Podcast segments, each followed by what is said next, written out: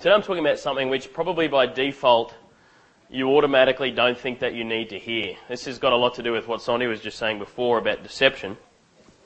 Whenever we say, whenever someone says you're going to talk about wisdom, most of the time, most of us think that we're wise. Just by default. And even if you don't think that you're wise, you kind of do in a weird sense. I'll explain what I mean. If you have an opinion on something, you hold that opinion because you think that it's true. That's, that's what it means. Now you might not be sure, you might say, what's my opinion? I don't really know, but this is what I think is true. That's what an opinion is. None of you today is sitting here saying, this is my opinion, but I know that it's not true. That sentence doesn't make sense. Because if you know it's not true, your opinion is that it's not true, and that's what you think is true. You see what I mean? So everything you think, you think is true. And that's okay, there's nothing wrong with that. Uh, otherwise, you'd be questioning yourself all the time walking around not knowing what to do, you'd probably never do or say anything. Definitely not anything worthwhile, because you'd always be questioning yourself. So it's good to have convictions, and it's good to have opinions, and it's a natural thing. But really, wisdom is about what happens when you're wrong. What happens when someone comes and tells you that you're wrong, or someone challenges your point of view. So that's what we want to talk about today. We're going to read uh, out of Romans 1, so if you've got your Bible and you want to open it to Romans 1, Romans 1 is a, is a passage or a chapter that we talk about quite a lot in the project. Uh, it was quoted yesterday. It's been quoted many times before. I've quoted it many times before. And I think that there's a good reason for that. Romans 1, particularly 18 to 25, seems to explain precisely what's going on in society right now. If you don't know what it is, we'll put it up on the screen. We'll have a bit of a read of it. But I think, in fact, it's hard for me when I look at Romans 1 to imagine it being better suited to the context when it was written. It just seems to be perfect for today. Let's have a look at it. It says, For the wrath of God is revealed from heaven against all ungodliness and unrighteousness of men, who by their unrighteousness suppress the truth. For what can be known about God is plain to them, because God has shown it to them. For his invisible attributes, namely his eternal power and divine nature, have been clearly perceived ever since the creation of the world in the things that have been made. So they are without excuse. For although they knew God, they did not honor him as God or give thanks to him, but they became futile in their thinking and their foolish hearts were darkened. Claiming to be wise, they became fools and exchanged the glory of the immortal God for images resembling mortal man and birds and animals and creeping things. Therefore God gave them up in the lusts of their hearts to impurity, to the dishonoring of their bodies among themselves, because they exchanged the truth about God for a lie and worshipped and served the creature rather than the Creator who is blessed forever. So we quoted this verse quite a bit, particularly Sondy's quoted it when he's been talking about idolatry of the heart, because really that's what this is about. It's about idolatry. Stopping to worship the Creator and starting to worship created things. But I want to focus on something else. I want to focus on some of the reasons that people do this. We'll have a bit of a look. Throughout this chapter, there's all of these things which are about knowledge and about choices and about lies and deception. This is really about two sets of wisdom God's wisdom and human wisdom. I think that there's four lessons that we can learn out of this, this little passage from Romans 1. Firstly, our fallen nature leads to a suppression of truth. Right back in the beginning, it was a lie that caused Adam and Eve to sin. The lie happened first. Satan lied to Eve and told her that eating the fruit would do things, eating the, the fruit of the, the tree of the knowledge of good and evil would do things that it wasn't going to do.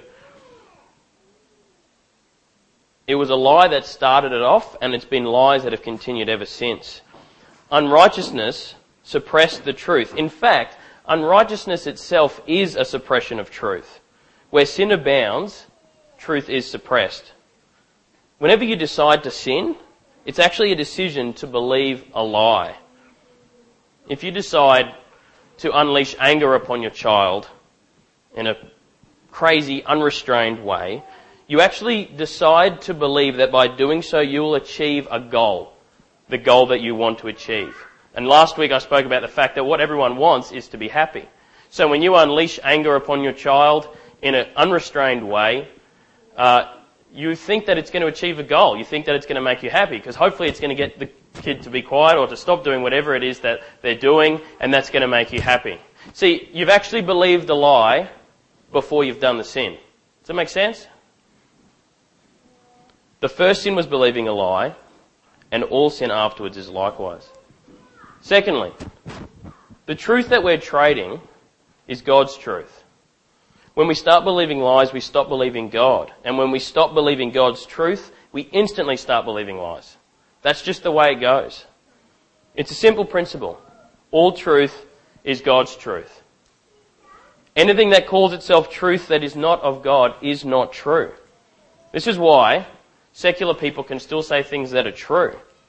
It's possible for, all, for people that don't believe in God to still say things that are true. In fact, people call it common sense most of the time. But the weird thing is, our society is built on some very biblical principles, but people who wish to discredit the Bible and wish to say that the Bible isn't, hasn't got anything to do with our society would say it's not a biblical principle, it's just common sense. And the people that wrote the Bible just wrote common sense. But the strange thing is, you can go to cultures where it's, that's not happening. People aren't doing what the Bible says, and it's not common sense there. So obviously, the point here is that the truth is derived from God. All things that are true are God's truth. Thirdly, foolish people proclaim their own wisdom.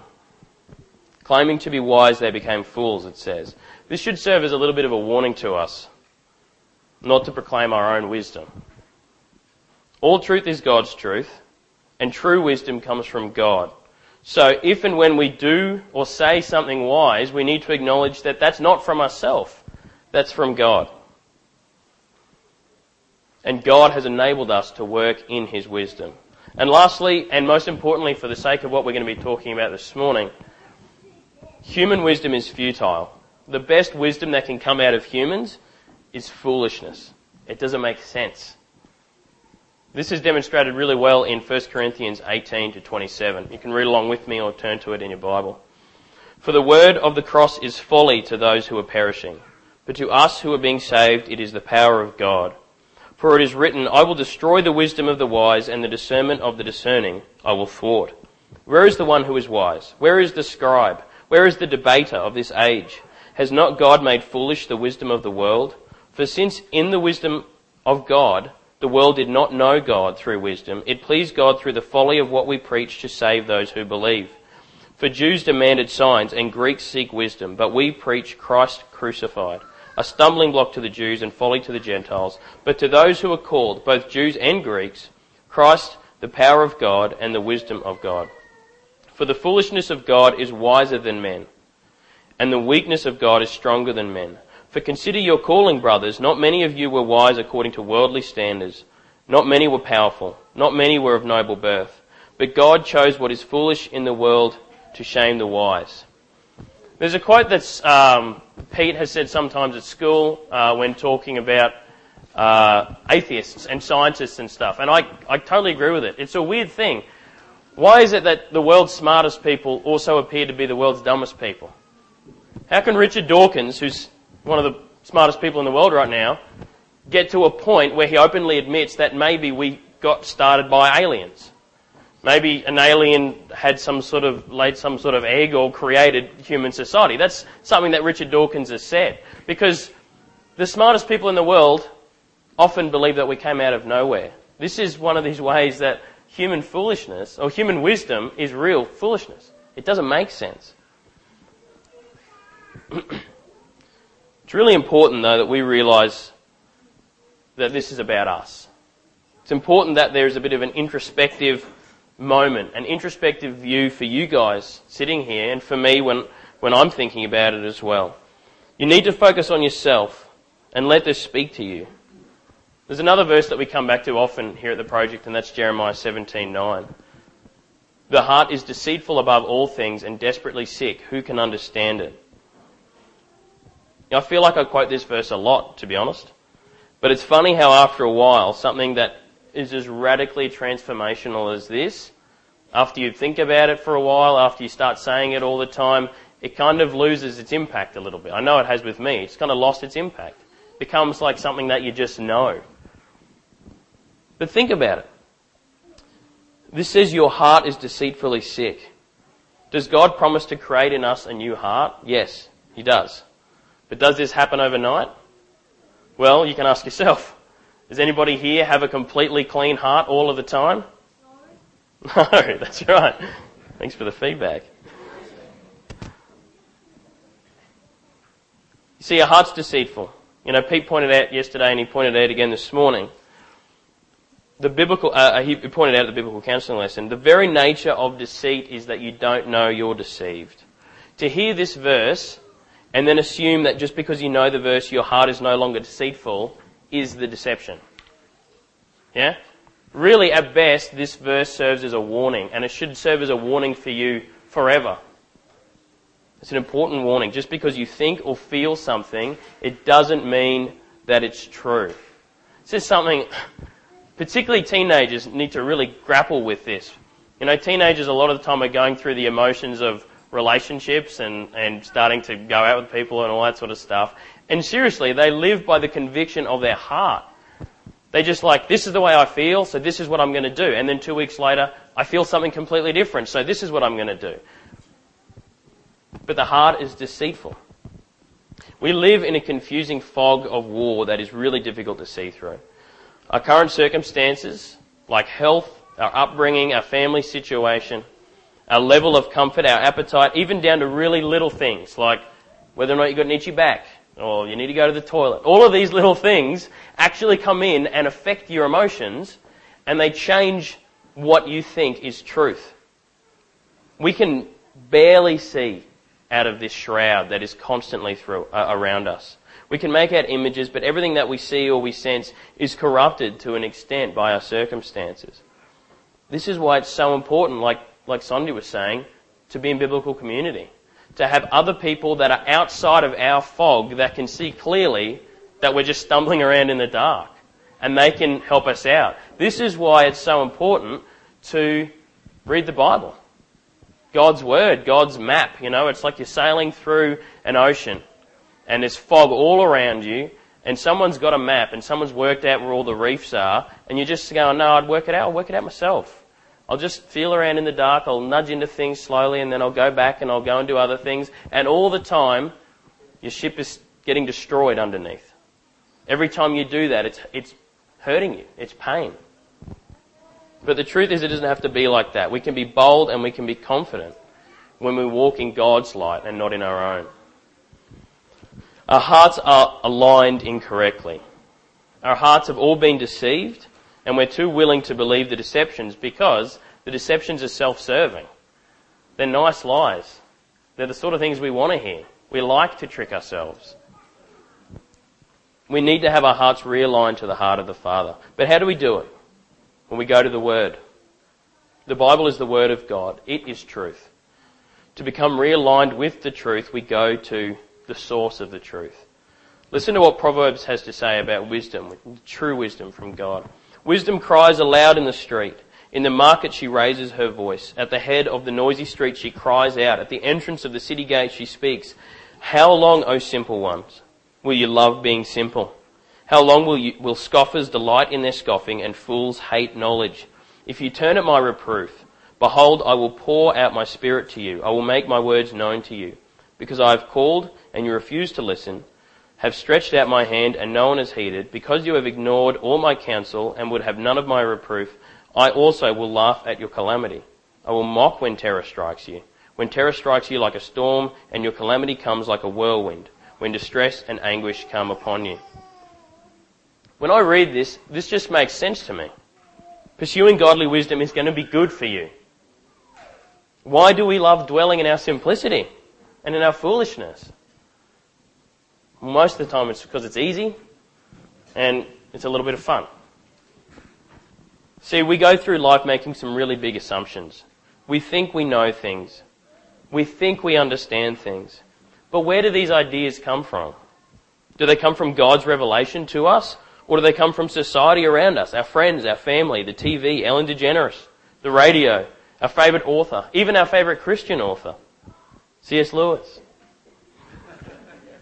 What does this have to do with culture? Well, where do we get our information from is the big question. How do we form our views and our ideas? Like I said at the start, you all have opinions on stuff. You all think that your opinion is true. So where did you get that opinion from? Where has it come from? You know, yesterday we had the first session of the biblical counselling training with, with Pete, and it really affirmed to me this principle.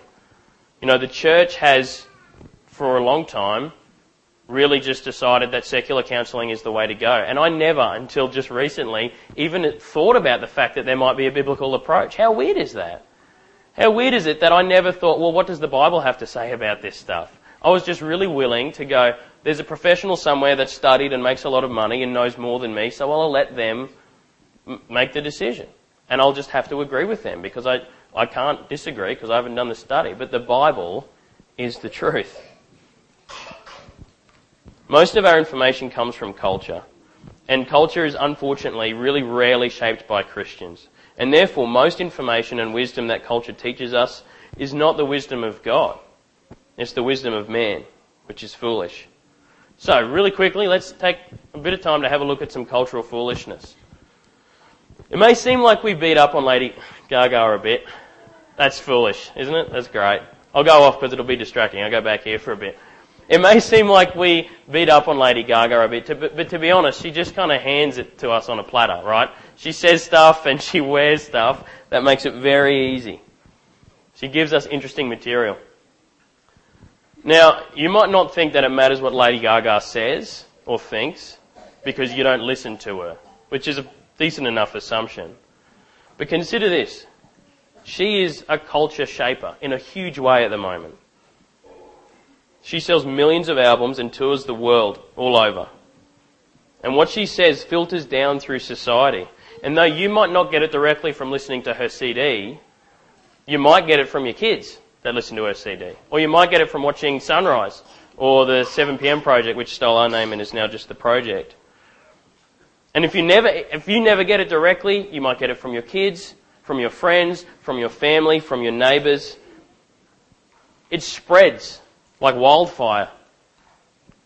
So this is some of the wisdom that uh, this wise sage is giving people at the moment. You might have heard Pete quote this one.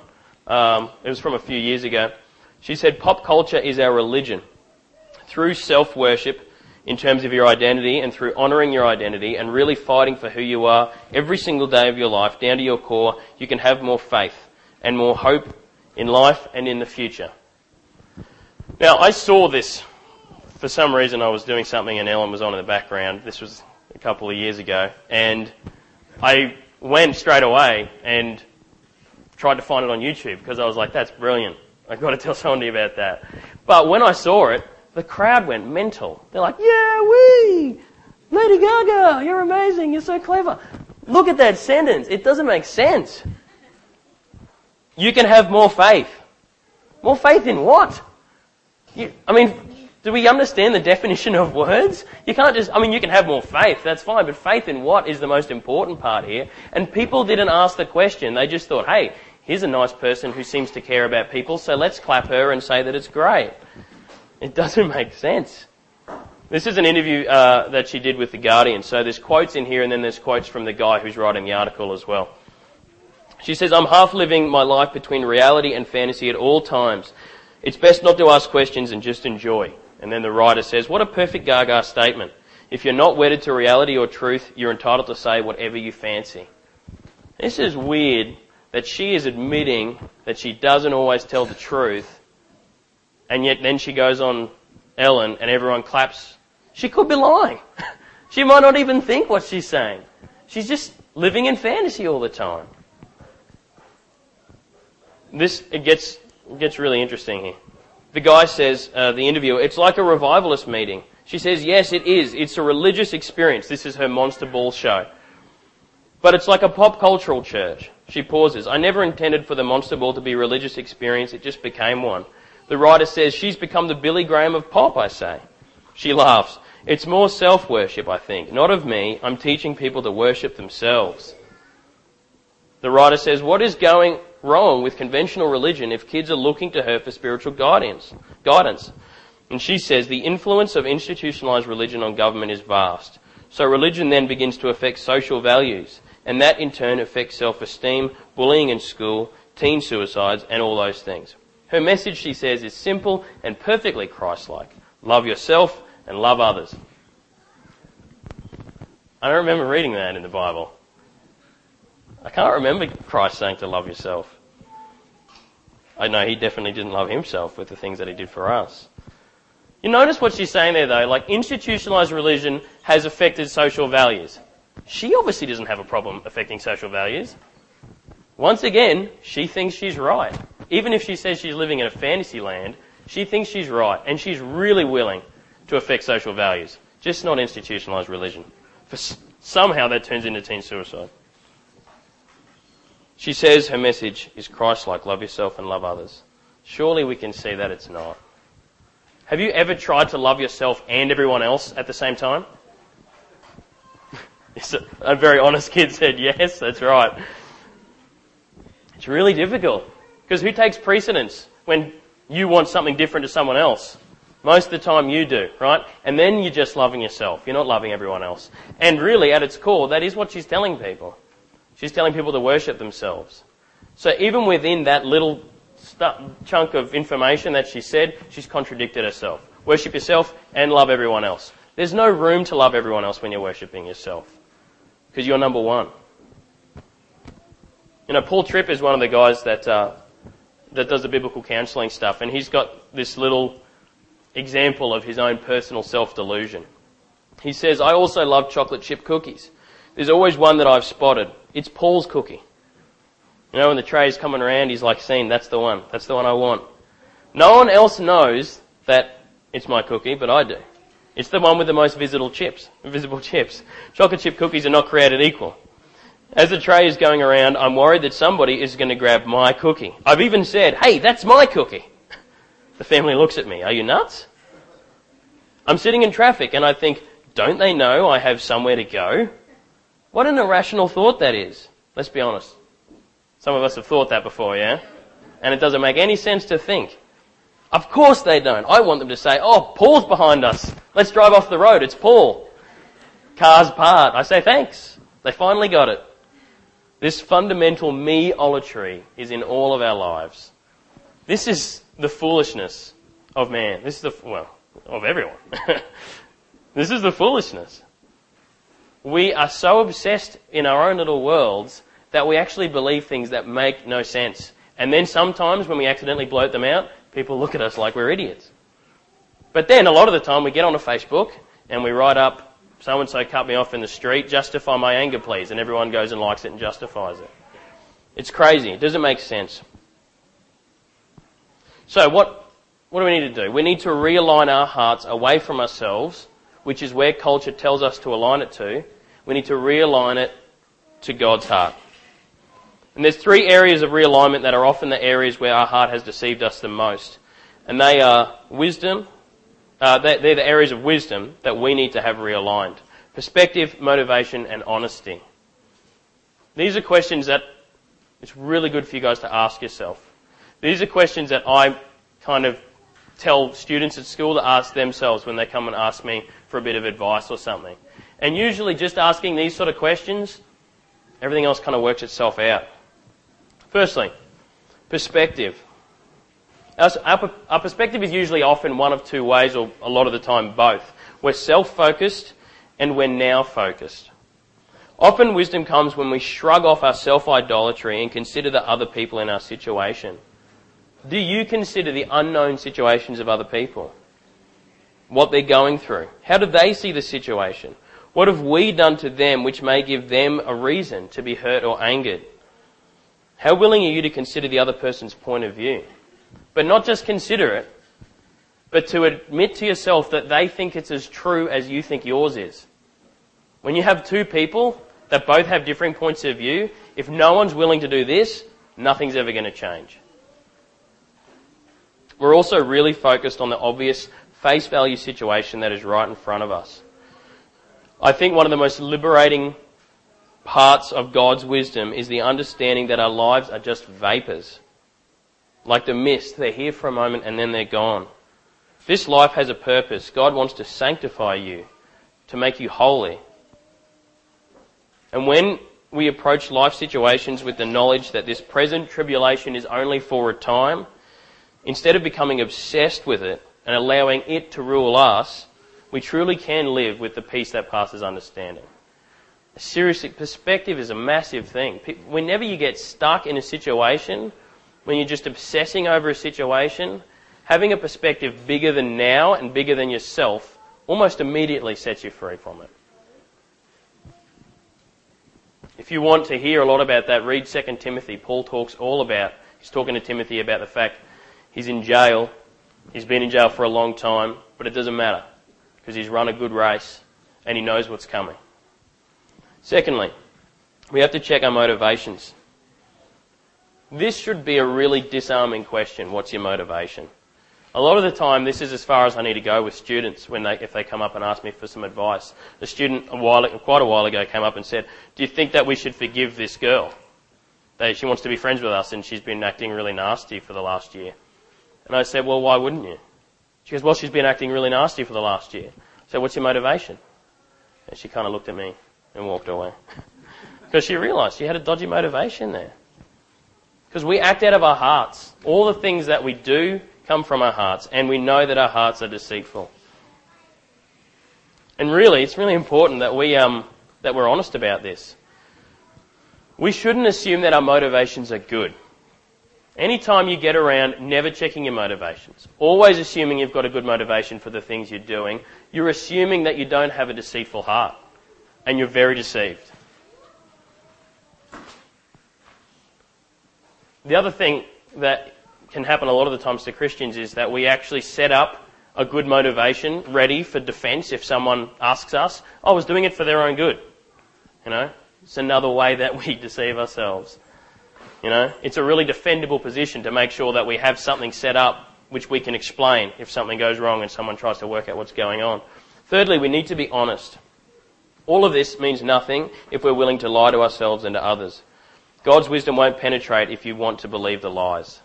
This is a really good series of questions to ask yourself. How transparent are you? How quick are you to defend yourself? Do you run through pretend conversations to make sure you've got all your positions covered? So you kind of work out what they're going to say, you work out what you're going to say, you've got it all sorted out. And lastly, this is a question that I asked one of my students recently. And, and uh, I said, what do you do? How do you respond when you get corrected? And he said, depends who does it. That's a weird answer. It's a very understandable answer, but it's a weird answer. Yeah? Because if someone is telling the truth, it doesn't matter who it is. It turns out in the end that we don't really care that much about truth. We care about ourselves. If you answer, depends who it is that's correcting me, that's your pride getting in the way and restricting you from hearing the truth from someone. Depends who shouldn't be part of it. You know, one of the things that Pete pointed out yesterday is that we're created to want wisdom. Like I said, it was the deceitful promise. We won't go through that because I'm going to run out of time. It was the deceitful promise that, uh, that got us into trouble in the first place. And Eve wanted wisdom. But the weird thing that I find about this situation is Eve wanted wisdom, but she wanted more than that. God walked in the garden with Adam and Eve all the time. If anyone had a claim not to want wisdom, to the point of eating off the tree, it was them. You know, they kind of had a direct tap on the ever flowing font of wisdom. She wanted more than that. She wanted to believe a lie and she wanted control. So, really, the question is do you really want wisdom? When we ask for advice, when we go and ask people for help, do we really want help? Now, sometimes I experience this at school when a student comes up and asks me for help I give them a bunch of advice, and they go, "Yeah, yeah, okay, that's that's hard. That's hard advice." And they walk away and they do nothing, because most of the time when we go and ask people for advice and for wisdom, we don't really want wisdom. We want someone to rearrange our idols. I think Paul Tripp is it Paul Tripp that says that? I don't know. A rearrangement of our idols. We don't want someone to come in and smash our idols. We want someone to come and rearrange them so they're functional and so they don't hurt us as much. We want someone to take the pain away. We don't want truth, we want band aids or painkillers. But sin is rarely a clean cut. Most of the time, we need at least to clean our wound out with alcohol, or perhaps we need stitches. And in extreme cases, we might actually need to re break our arm or re dislocate our dislocated arm so that it heals properly. It all hurts, but it is pain that's required. You know, I broke my finger when I was in grade 11 and I didn't realise that I'd done it for a year. And one time I was throwing oranges. I don't know what That's just the truth. I was throwing oranges and, um, and it just started really hurting and, and it started to swell up and stuff. I went and got an x-ray and I'd had a broken finger for a year and I hadn't known and it's actually healed now with a big lump over the top. And this is what can happen to us. You know, even just yesterday in the biblical counselling stuff, Pete was talking a bit about redemption groups and things that, you know, he's run here, or a form of redemption group. And um, a lot of the time when something we haven't dealt with back in the past needs to be dealt with, it actually needs to sort of break again. We actually might need to go through a little bit of pain again, but that's necessary to fix it in the long run. So where do you go to for help? Examine yourself. Where do you go to for help? Do you actually really want it? Do you only talk to people who agree with you? Do you have people in your life that you know sometimes they're not going to agree with you? And do you stay friends with them? Do you have token people that you go to to make yourself feel good, but you actually rarely do whatever they say? You kind of know you've got some problems. You go and talk to them, you talk it out, they give you some advice, and then you leave thinking, oh, that was really good. I feel really good about myself but you don't ever do anything? Or do you keep going around asking different people for advice until you find some that you like? See, all of these are mechanisms of deceived people. They don't want the truth because they don't want any pain. They just want a rearrangement of their idols. I want to close on a couple of words from Proverbs. Proverbs is amazing. If you've never read it, I really encourage you to read it. It's not a hard slog. It's easy and it's really, really practical. You know, I think you should read it at least once a year. Just go through and just read the thing. It's so practical. It's the application is easy. Proverbs is all about fools becoming wise. We're all fools and we all need to become wise. So there's the application for you. It's simple. Okay? Do what Proverbs says. Let God's wisdom intersect in your life and realign your heart's desires to match Him through His wisdom. These are the three verses I want to finish on. Firstly, my son, do not despise the Lord's discipline or be weary of his reproof. For the Lord reproves him who he loves, as a father the son in whom he delights. That little bit of pain that you might need to feel sometimes when you get the truth, that's God's reproof of God's discipline. You know, we, we break our arm, we do something that's going to hurt ourselves, we sin, there's going to be some pain in fixing that up. But if you despise the, the truth, if you despise the reproof and the discipline and you run, it's only going to get worse. Secondly, trust in the Lord with all your heart and do not lean on your own understanding.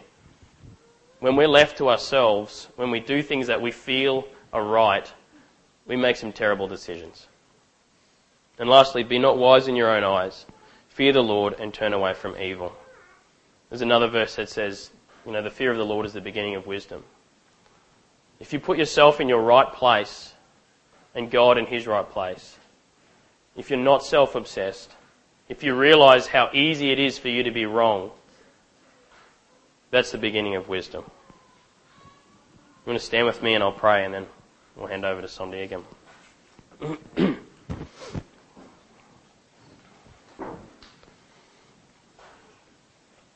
God, thank you that you are truth.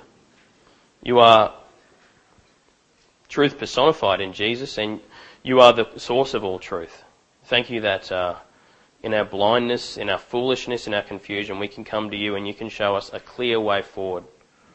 I pray for all of us, for myself, for everyone here, that you would work on our deceitful hearts, that we would be able to see through the shroud that surrounds us, and that we would pursue you and realign our hearts with you, and that we would really want wisdom and want truth and not just want someone to take the pain away, which you do. You do take the pain away, God, but I pray that you help us to see that your ways are the right ways and that quick fixes don't fix anything. Amen.